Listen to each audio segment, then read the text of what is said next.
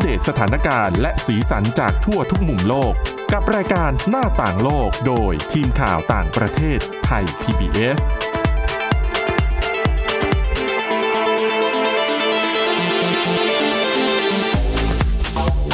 ต้อนรับคุณผู้ฟังสู่รายการหน้าต่างโลกนะครับ วันนี้พบกับเราสองคนคุณเกรนจิรวัตรมาสุขและผมก้าวพงศธรสุขพงศ์ครับ ครับผม สวัสดีครับ วันนี้เริ่มต้นกันด้วยเรื่องของสภาพอากาศที่ใช่แปรปรวนไปทั่วโลกเลยนะคุณเกรนใช่เกี่ยวกับคลื่นความร้อนนะฮะครับซึ่งก่อนหน้าเนี้ยเราก็เคยนำเสนอเรื่องต่างๆ ไปมากมายเกี่ยวกับอ่าโลกร้อนเอ่ยคลื่นความร้อนเอ่ยสภาวะความแปรปรวนของภูมิอากาศต่างครับๆแต่ละท้องที่นะครับ วันนี้ถึงคราวของปารีสบ้างแล้วล่ะ อืมอืมคือก่อนหน้าเนี้ย เขาก็มีการออกมาเตือนกันเกี่ยวกับอ่าคลื่นความร้อนที่จะเกิดขึ้นที่ปารีสใช่คือครั้งครั้งก่อนเนี่ยเมื่อปี 2003คลื่นความ2546 ใช่อ่าคลื่นความร้อนก็รุนแรงมาก ปกครับคลุมทั่วทั้งทวีปยุโรปเลย แล้วก็ฆ่าชีวิตคนฝรั่งเศสเป็นจำนวนมากอืมใช่แล้วก็ปีนี้เนี่ยนะ ไม่ใช่ปีนี้สิ เราต้องพูดใหม่ เราต้องพูดว่าเป็นตอนเนี้ย ครับ ก็คาดการณ์ว่าจะแตะ 40 องศาเซลเซียส คือสูงมากนะครับ คือย้อนกลับไปเมื่อปี 2546 เนี่ย คนเสียชีวิตเป็นหมื่นเลยนะ อืมอืมซึ่งตอนเอาเอาจริง ๆ ถ้า 40 องศาเซลเซียสเนี่ย ถ้าเป็นไทยเนี่ย ก็รับมือค่อนข้างค่อนข้างโอเคหน่อยนะครับ เพราะว่าค่อนข้างคุ้นชินกับอากาศ แต่ว่าฝรั่งเศสเนี่ย คุณผู้ฟังต้องต้องเข้าใจก่อนว่าของเขาเนี่ยค่อนข้างจะหนาวทั้งปี ไม่ก็เป็นฝนปรอยฝนละอองอะ่ะแล้วลักษณะของสภาพบ้านเรือนที่อยู่อาศัยของเขาเนี่ยมักจะไม่มีเครื่องปรับอากาศด้วย ใช่โรงแรมที่ผมเคยไปก็ก็ไม่มีครับเครื่องปรับอากาศคือคือมีแต่ฮีเตอร์ครับ ซึ่ง ถ้าเกิดอากาศร้อนแล้วไปเปิดฮีเตอร์มันก็มันก็ยิ่งร้อนเข้าไปใหญ่ไง ใช่ ใช่ไหมแล้วก็ตัวพืชพันธุ์ต่างๆ ผลิตผลผลิตภัณฑ์ทางการเกษตรต่าง ๆ เนี่ย มันก็เป็นพืชเมืองหนาว อืม อืม เพราะฉะนั้นมันก็จะทนต่ออากาศร้อนได้ไม่มาก เขาบอกว่าก่อนหน้านี้เนี่ยกรุงปารีสเนี่ย เตรียมรับมือไอเหตุการณ์วันที่จะเกิดขึ้นในวันเนี้ยโดยการจะเปิดสระว่ายน้ำสวนสาธารณะ และห้องทำความเย็นในศาลากลางหลายที่ครับเป็นช่วงเวลาพิเศษเพื่อรับมือกับคลื่นความร้อนก็คือ สามารถให้ประชาชนเนี่ยเข้าไปใช้งานได้ แต่ว่าบางจุดก็มีค่าใช้จ่ายนะอืมถ้าเกิดจะเข้าไปรับแอร์หรือว่าอะไรอย่างเงี้ยแต่ว่าเออเขาก็บอกอีกนะครับว่าสระว่ายน้ำที่จะเปิดให้เนี่ย จะเปิดทั้งวันทั้งคืนนะ คือตลอด 24 ชั่วโมงเลยใช่นะจะครัเปิบดยี่สี่ชั่วโมง เพราะว่าเขาบอกว่าคลื่นความร้อนมันไม่ได้มาแค่ช่วงกลางวันไงคือรู้สึกว่าประประเด็นนี้เป็นเรื่องที่ประธานาธิบดีอมานูเอลมาครงผู้นำฝรั่งเศสก็เป็นห่วงเหมือนกันโดยเฉพาะกลุ่มผู้สูงอายุใช่ซึ่งเป็นกลุ่มเสี่ยงมากเลย ใช่นะฮะแต่ว่าห้องพิเศษที่ที่เขาพูดไว้เนี่ยว่าครับว่าเขาจะเปิดเป็นห้องทำความเย็นเนี่ย จะเปิดแค่บ่ายสองถึงหกโมงเย็นตามจุดสำคัญ แล้วก็มีเออ เขาเรียกว่าอะไรล่ะ มีความคิดที่จะเปิดส่วนสาธารณะเพิ่ม อีกห้าแห่งเพื่อรองรับ ถ้าเกิดว่าในอนาคตเนี่ย มันจำเป็นที่จะมีคลื่นความร้อนเกิดขึ้นอีก คือถ้าตอนนี้ไปดูสื่อหลาย ๆสำนักนะครับ คุณผู้ฟังก็จะเห็นภาพ คนไปอยู่ตามน้ำพุบ้างสวนสาธารณะบ้างไม่ใช่แค่ในปารีสอย่างเดียวนะครับ คือหลาย ๆ เมืองด้วย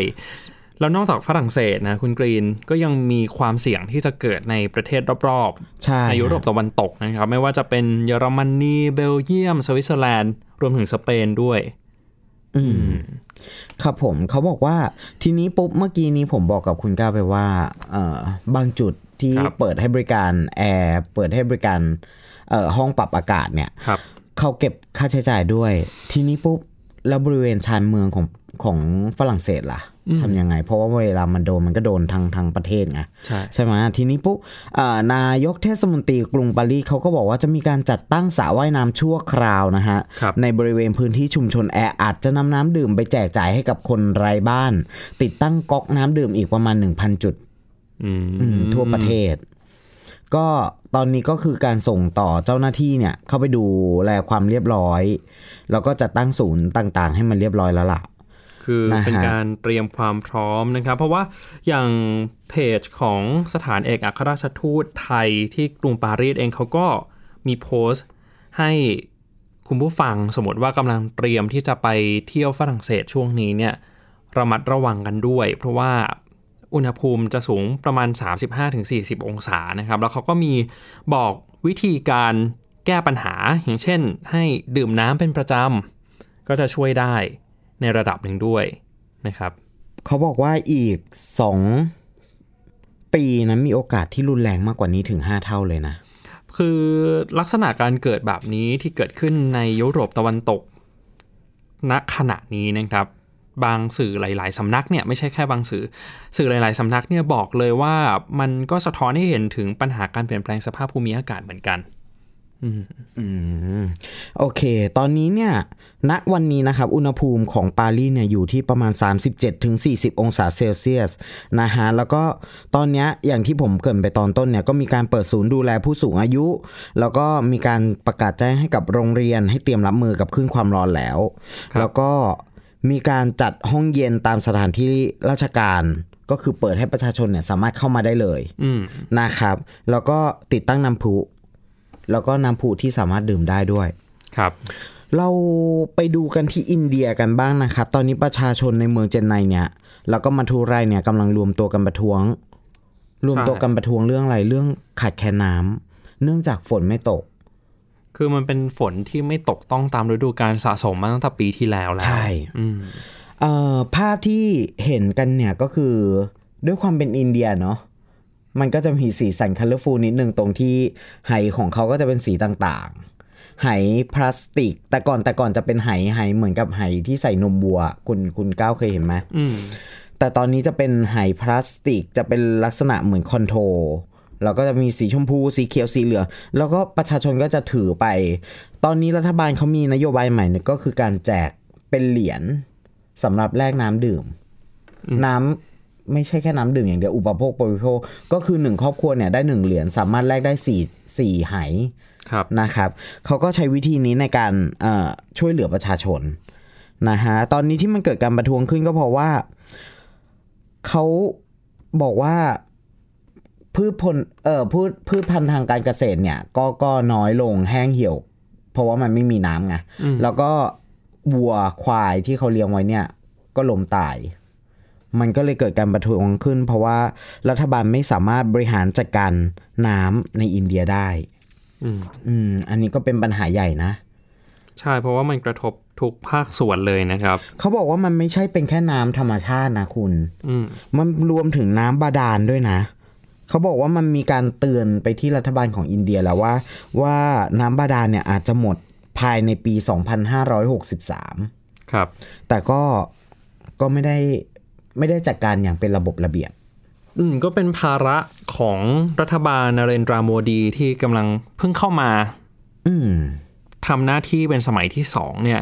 ว่าจะแก้ปัญหายังไง นอกจากเรื่องของเศรษฐกิจที่จะต้องเร่งแก้ปัญหาแล้วนะครับ เรื่องภัยแล้งก็เป็นอีกเรื่องหนึ่งเหมือนกัน เพราะว่า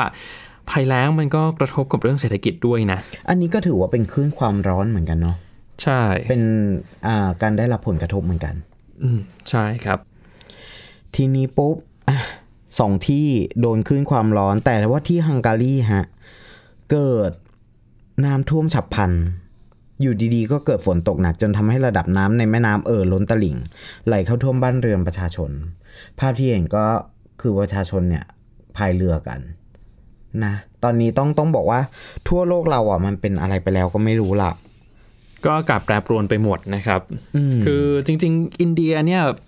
บางพื้นที่ก็ฝนตกหนักมากนะคุณผู้ฟัง ฝนตกหนักแล้วก็น้ำท่วมด้วยนะครับ แล้วก็มีพายุรุนแรงมาก เพราะว่าเมื่อวันจันทร์ที่ผ่านมานะครับเกิดพายุลมกระโชกแรงจนทำให้เต็นท์ขนาดใหญ่เนี่ยพังถล่มลงมา ในแถบแถบภาคตะวันตกของประเทศก็มีผู้เสียชีวิตแล้วก็ได้รับบาดเจ็บด้วยอืมเรามาดูพี่จีนของเรากันบ้างดีกว่าครับ พี่จีนของเราเขาก็ ด้วยประเทศเขาส่วนมากเป็นพื้นที่ของทะเลทรายอะเนาะเขาก็หาทางหาทางต่อสู้ ตอนนี้เขาก็เหมือนว่าประสบความสำเร็จแล้วนะครับ ก่อนหน้านี้ก็มีการปลูกโอเอซิสใช่ไหมทำจัดทำโอเอซิสกลางทะเลทราย เพื่อไม่ให้ทะเลทรายลุกล้ำตอนนี้เขาบอกว่าเขาที่เขตซินเจียงของประเทศจีนเนี่ยเขาใช้ต้นกกแล้วก็ต้นอ้อ กั้นเป็นตารางหมากรุกเนี่ย เพื่อควบคุมการแปลสภาพของอ่า การแปลสภาพพื้นที่ของตรงนั้นน่ะ ให้กลายเป็นทะเลทรายทั้งหมด อืม มันเหมือนกับเป็นการปรับแก้กันอะคุณสำนักข่าวซินหัวนะฮะรายงานว่าเจ้าหน้าที่สำนักงานบริหารจัดการป่าไม้อำเภออวี้หลีนะฮะเขตปกครองตนเองซินเจียงอุยกูร์นะฮะกำลังช่วยกันวางลำต้นตากแห้งของต้นอ้อให้เป็นแนวตารางหมากลุกฮะเพื่อป้องกันการ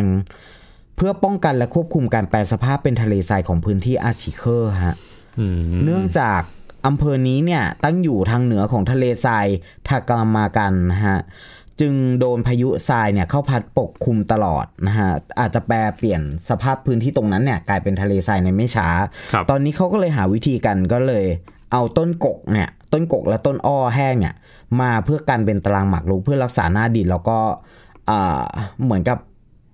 ป้องกันพื้นที่หน้าดินไม่ให้โดนสระไปอะฮะอืม ตอนนี้เขาบอกว่าขยายพื้นที่ไปแล้วกว่าพันหมู่ หรือประมาณ 416 ไร่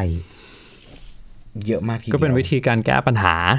ใช่อืมมันก็มันก็เป็นวิธีคือแต่ละพื้นที่ก็พยายามหาพื้นที่เนี่ยเอ่อหาวิธีในการรับมือกับสภาพอากาศที่มันแปรปรวนขึ้นมากขึ้นทุกวัน ใช่ก็ต้องต้องเตรียมรับมือไว้นะอย่างบ้านเราเนี่ย แม้ว่าตอนนี้จะยังไม่มีอะไรแต่ว่า ก็เป็นการป้องกันไว้ก่อน คือเรียนรู้จากหลาย ๆ ประเทศด้วยนะครับ ใช่ ใครจะไปรู้อีกวันหนึ่งก็ฝรั่งเศสอาจจะต้องวิ่งไปแห่ซื้อแอร์กันก็ได้อืมเครื่องปรับอากาศกันใช่ไหมครับ เออ โอเคครับ ก็เดี๋ยวช่วงหน้าครับนะครับผมจะพาคุณผู้ฟังเนี่ยไปสรุปเรื่องของการประชุมสุดยอดผู้นำอาเซียนครั้งที่ 34 ที่ผ่านมาว่าเอ๊ะมันมีประเด็นอะไรน่าสนใจบ้างในการประชุมครั้งนี้ และเราต้องจับตามองประเด็นอะไรต่อไป ในการประชุมสุดยอดผู้นำอาเซียนครั้งที่ 35 ในช่วงประมาณปลายเดือนตุลาคมถึงต้นเดือนพฤศจิกายนนี้นะครับ เดี๋ยวพบกันช่วงหน้าครับ ครับผมหน้าต่างโลกโดยทีมข่าวต่างประเทศไทย PBS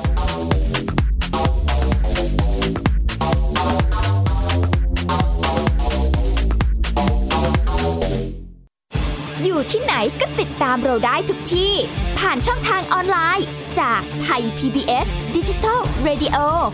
ทั้ง Facebook Twitter Instagram และ YouTube ย PBS Radio แล้วกดไลค์หรือ Subscribe แล้วค่อยแชร์กับคอนเทนต์ดี ๆ ที่ไม่อยากให้คุณพลาดอ้อเรามีให้คุณฟังผ่านพอดแคสต์แล้วนะ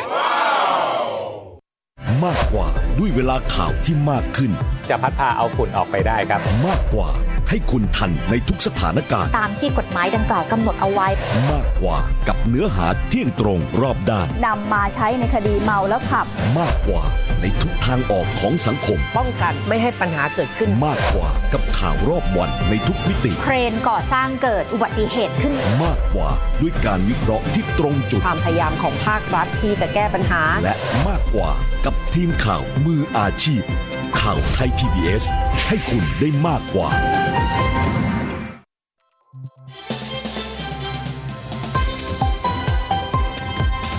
คุณกำลังรับฟังไทย PBS ดิจิทัล Radio วิทยุข่าวสารสาระ เพื่อสาธารณะและสังคม หน้าต่างโลกโดยทีมข่าวต่างประเทศไทย PBS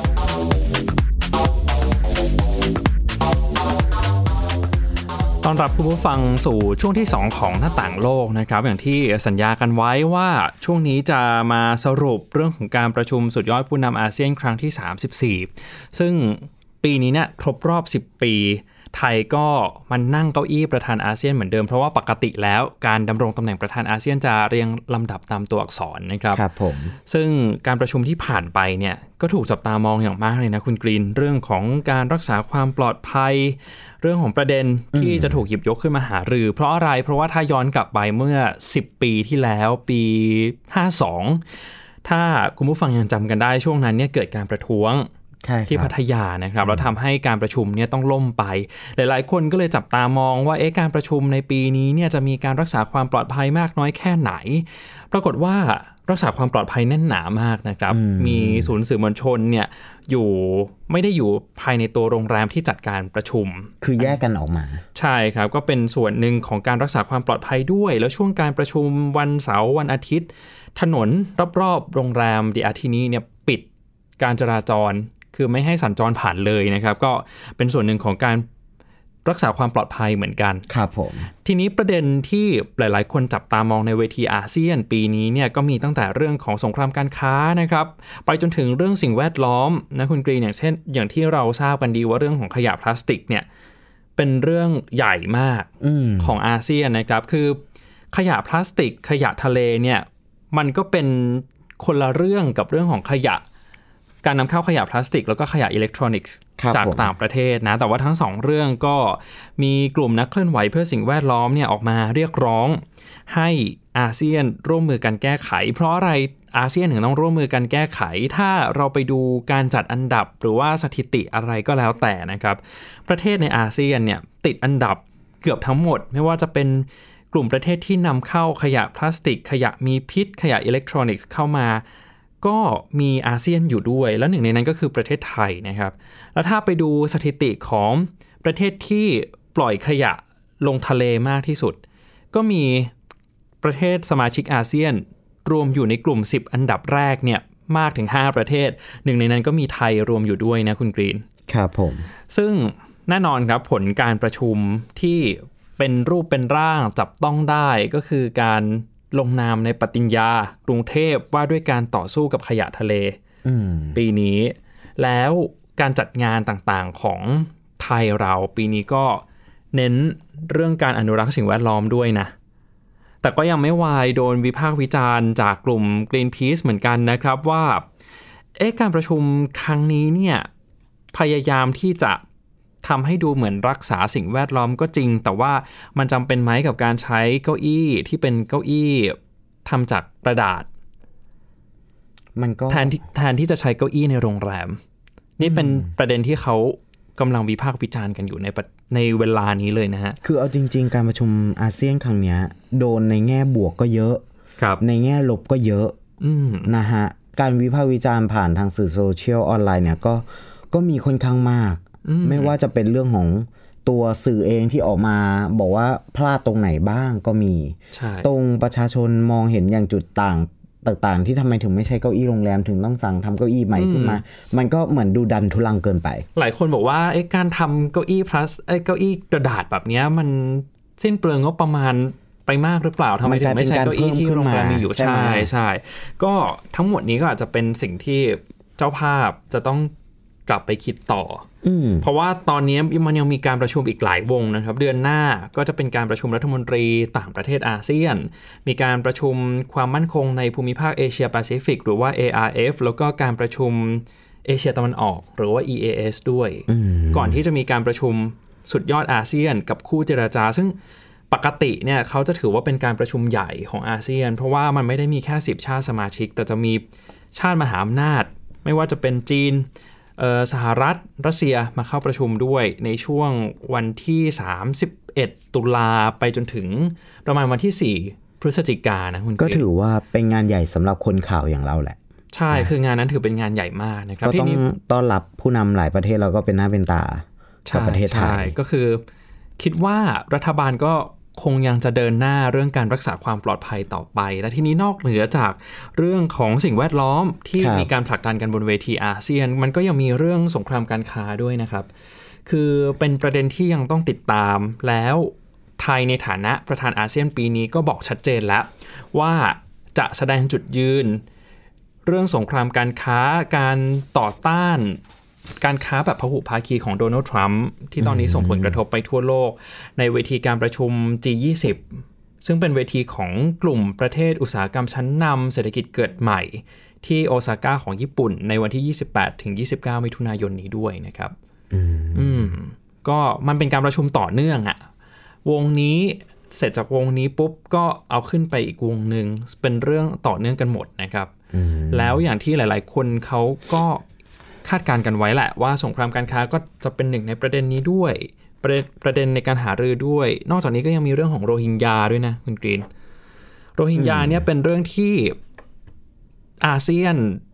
พยายามที่จะไม่พูดถึง แต่ว่าคุณกรีนจำได้ไหมเมื่อปีที่แล้วที่เราไปทำข่าวที่สิงคโปร์กันครับคนที่เปิดผมประเปิดประเด็นโรฮิงญามาคนแรกก็คือมหาธีมูฮัมหมัดนะครับอืมคือกลับมารับตำแหน่งปุ๊บก็พูดถึงประเด็นนี้ขึ้นมา เป็นคนหยิบยก ขึ้นมาพูดถึงแล้วก็โจมตีไปที่องซานซูจีที่ปรึกษาแห่งรัฐเมียนมาเลย ปีนี้เนี่ยก็ยังคงโจมตีอยู่ดีนะ คือกดดันให้ซูครับผมจีเนี่ยแก้ไขปัญหาโรฮิงญาให้ได้ แต่ด้วยการถ่ายรูปหมู่เขาเรียกว่าอะไรนะ เป็นอาเซียนเวย์อ่าอ่าก็ยังยืนอยู่คู่กันนะแล้วยังก็ยืนอยู่คู่กันจับมือกัน ใช่ ยังไงก็ต้องจับนะครับ เพราะว่าลักษณะการยืนแบบอาเซียนเวย์ก็คือยืนตามลำดับอืมตัวอักษรเนาะพอดีว่า เมียนมากับมาเลเซียเนี่ยเขาตัวติดกัน M เหมือนกัน เขาก็เลยต้องยืนใกล้ๆกันนะครับ แต่ว่าท่าทีของสองคนเนี้ยห่างเหินกันตั้งแต่ช่วงที่สิงคโปร์เป็นเจ้าภาพปีที่แล้วละอืมไม่ค่อยพูด ไม่ค่อยจาแน่นก็อนคือแหหลัละงจากถ่ายรูปเสร็จปุ๊บเนี่ย ก็เดินแยกกันคนละมุม ใช่ ใช่ไหมที่ที่เราเห็นก็คือลงบันไดเดียวกันเนี่ยแหละ แต่ว่าคนละมุม อืมอืมคือเนี่ยแหละครับ เป็นประเด็นที่ ยังต้องติดตามต่อเนื่องนะคุณกรีน เพราะว่ามันก็ยังไม่จบสักทีเรื่องโรฮิงญายืดเยื้อมาตั้งแต่ช่วงปี 59 ปี 60 ละครับผมจนถึงปัจจุบันชาวโรฮิงญาที่เป็นผู้อพยพในบังกลาเทศ ก็ไม่อยากจะกลับไปที่รัฐยะไข่เพราะไม่มีอะไรรับประกัน ตรงนั้นเขาก็ตั้งรกรากเรียบร้อยแล้ว ใช่ แล้วก็มีพื้นที่อยู่ที่ทำกินแล้ว คือเขาคงคิดว่าอยู่แบบลำบาก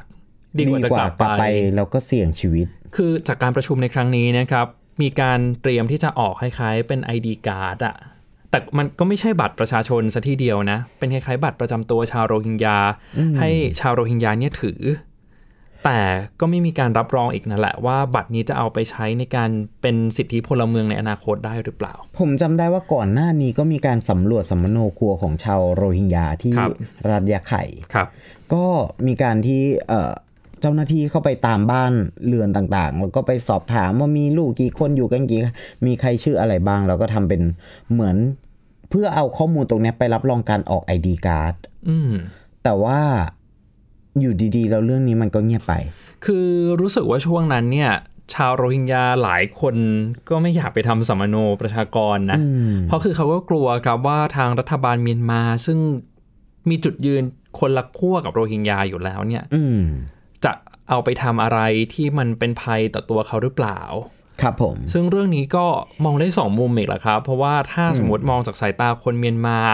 เขาก็ไม่ได้รู้สึกว่ามันเป็นเรื่องละเมิดสิทธิมนุษยชน เพราะคนเมียนมาเองก็ไม่ได้ชอบชาวโรฮิงญาอยู่แล้ว แต่หลาย ๆ คนที่เรามองว่ามันเป็นการละเมิดก็คือเรามองจากสายตาของชาวต่างชาติ จากสายตาของนัก สิทธิมนุษยชนทั้งหลายเข้าไป แล้วงานอาเซียนครั้งนี้นี่มันมีผลในทางบวกขึ้นไหม เกี่ยวกับเรื่องนี้ฮะ จริง ๆ ยังไม่ชัด ไม่น่าจะเรียกว่าผลทางบวกนะครับ ถ้าถ้าเรียกว่ามีพัฒนาการไหมก็อาจจะมีในเรื่องของบัตรประจำตัวชาวโรฮิงญา แต่อย่างที่ผมบอกไปว่ามันก็ไม่ได้รับประกันความปลอดภัยของพวกเขาเหมือนกัน ว่าไม่ได้รับประกันด้วยว่าพวกเขากลับไปที่เมียนมาแล้วเขาจะได้สิทธิการเป็นพลเมืองเมียนมาหรือเปล่า เพราะว่ามันยากมากเลยคือถึงยังไงเนี่ยซูจีก็อาจจะต้องเน้นนโยบายเฉยๆ หรือว่าไม่ได้สนใจชาวโรฮิงญาต่อไปจนถึงปีหน้าที่เป็นปีที่เขาจะมีการเลือกตั้ง เอาจริง ๆ การที่ประกาศว่าจะรับกับจะรับกับก็มีเงื่อนไขตลอดแหละ ใช่ ก็มีเงื่อนไขว่าจะต้องเป็นชาวโรฮิงญาที่มีการยืนยันตัวตนได้อืมซึ่งพอยืนยันตัวตนได้ถาม คนที่ถูกยืนยันตัวตนได้ว่าอยากกลับไหม ก็ไม่อยากกลับ ใช่ คือก่อนหน้านี้นะครับ ไทยเนี่ยในฐานะที่เป็นเจ้าภาพเป็นประธานกลุ่มนักเคลื่อนไหวเขาก็ออกมาเรียกร้องให้รัฐบาลจริงจังกับเรื่องนี้มากขึ้น แต่ก็อย่างว่าแหละคุณกรีน เพราะว่าอาเซียนมีหลักการที่เรียกว่าไม่แทรกแซงการเมืองภายในประเทศของชาติสมาชิกนะครับ เพราะฉะนั้นการที่จะไปพูดหรือทำอะไรสักอย่างเนี่ยมันมันเป็นไปได้ยากในการเห็นชอบทั้งหมด 9 ประเทศ เพื่อไปกดดันเมียนมา มันแทบจะเป็นไปไม่ได้เลยด้วยซ้ำแต่ท่าทีคนหนึ่งที่ที่ไม่เห็นด้วยเลยก็คือมหาธีมหาธีนะครับ แล้วก็โจโควีที่ได้รับเลือกกลับมาเป็นประธานาธิบดีสมัยที่ 2 ก็ครับผมไม่เห็นด้วยเช่นเดียวกัน เพราะว่าทั้งสองประเทศเนี่ยเป็นชาติมุสลิมอะทั้งหมดก็คือเรื่องราวที่เราสองคนนำมาฝากกันในวันนี้นะครับ วันนี้หมดเวลาแล้วคุณกรีน แล้วก็ผมก้าวพงศธรสุขพงศ์ลาไปก่อน สวัสดีครับ สวัสดีครับ ติดตามรับฟังรายการย้อนหลังได้ที่เว็บไซต์และแอปพลิเคชันไทย PBS Radio ไทย PBS ดิจิทัล Radio วิทยุข่าวสารสาระ เพื่อสาธารณะและสังคม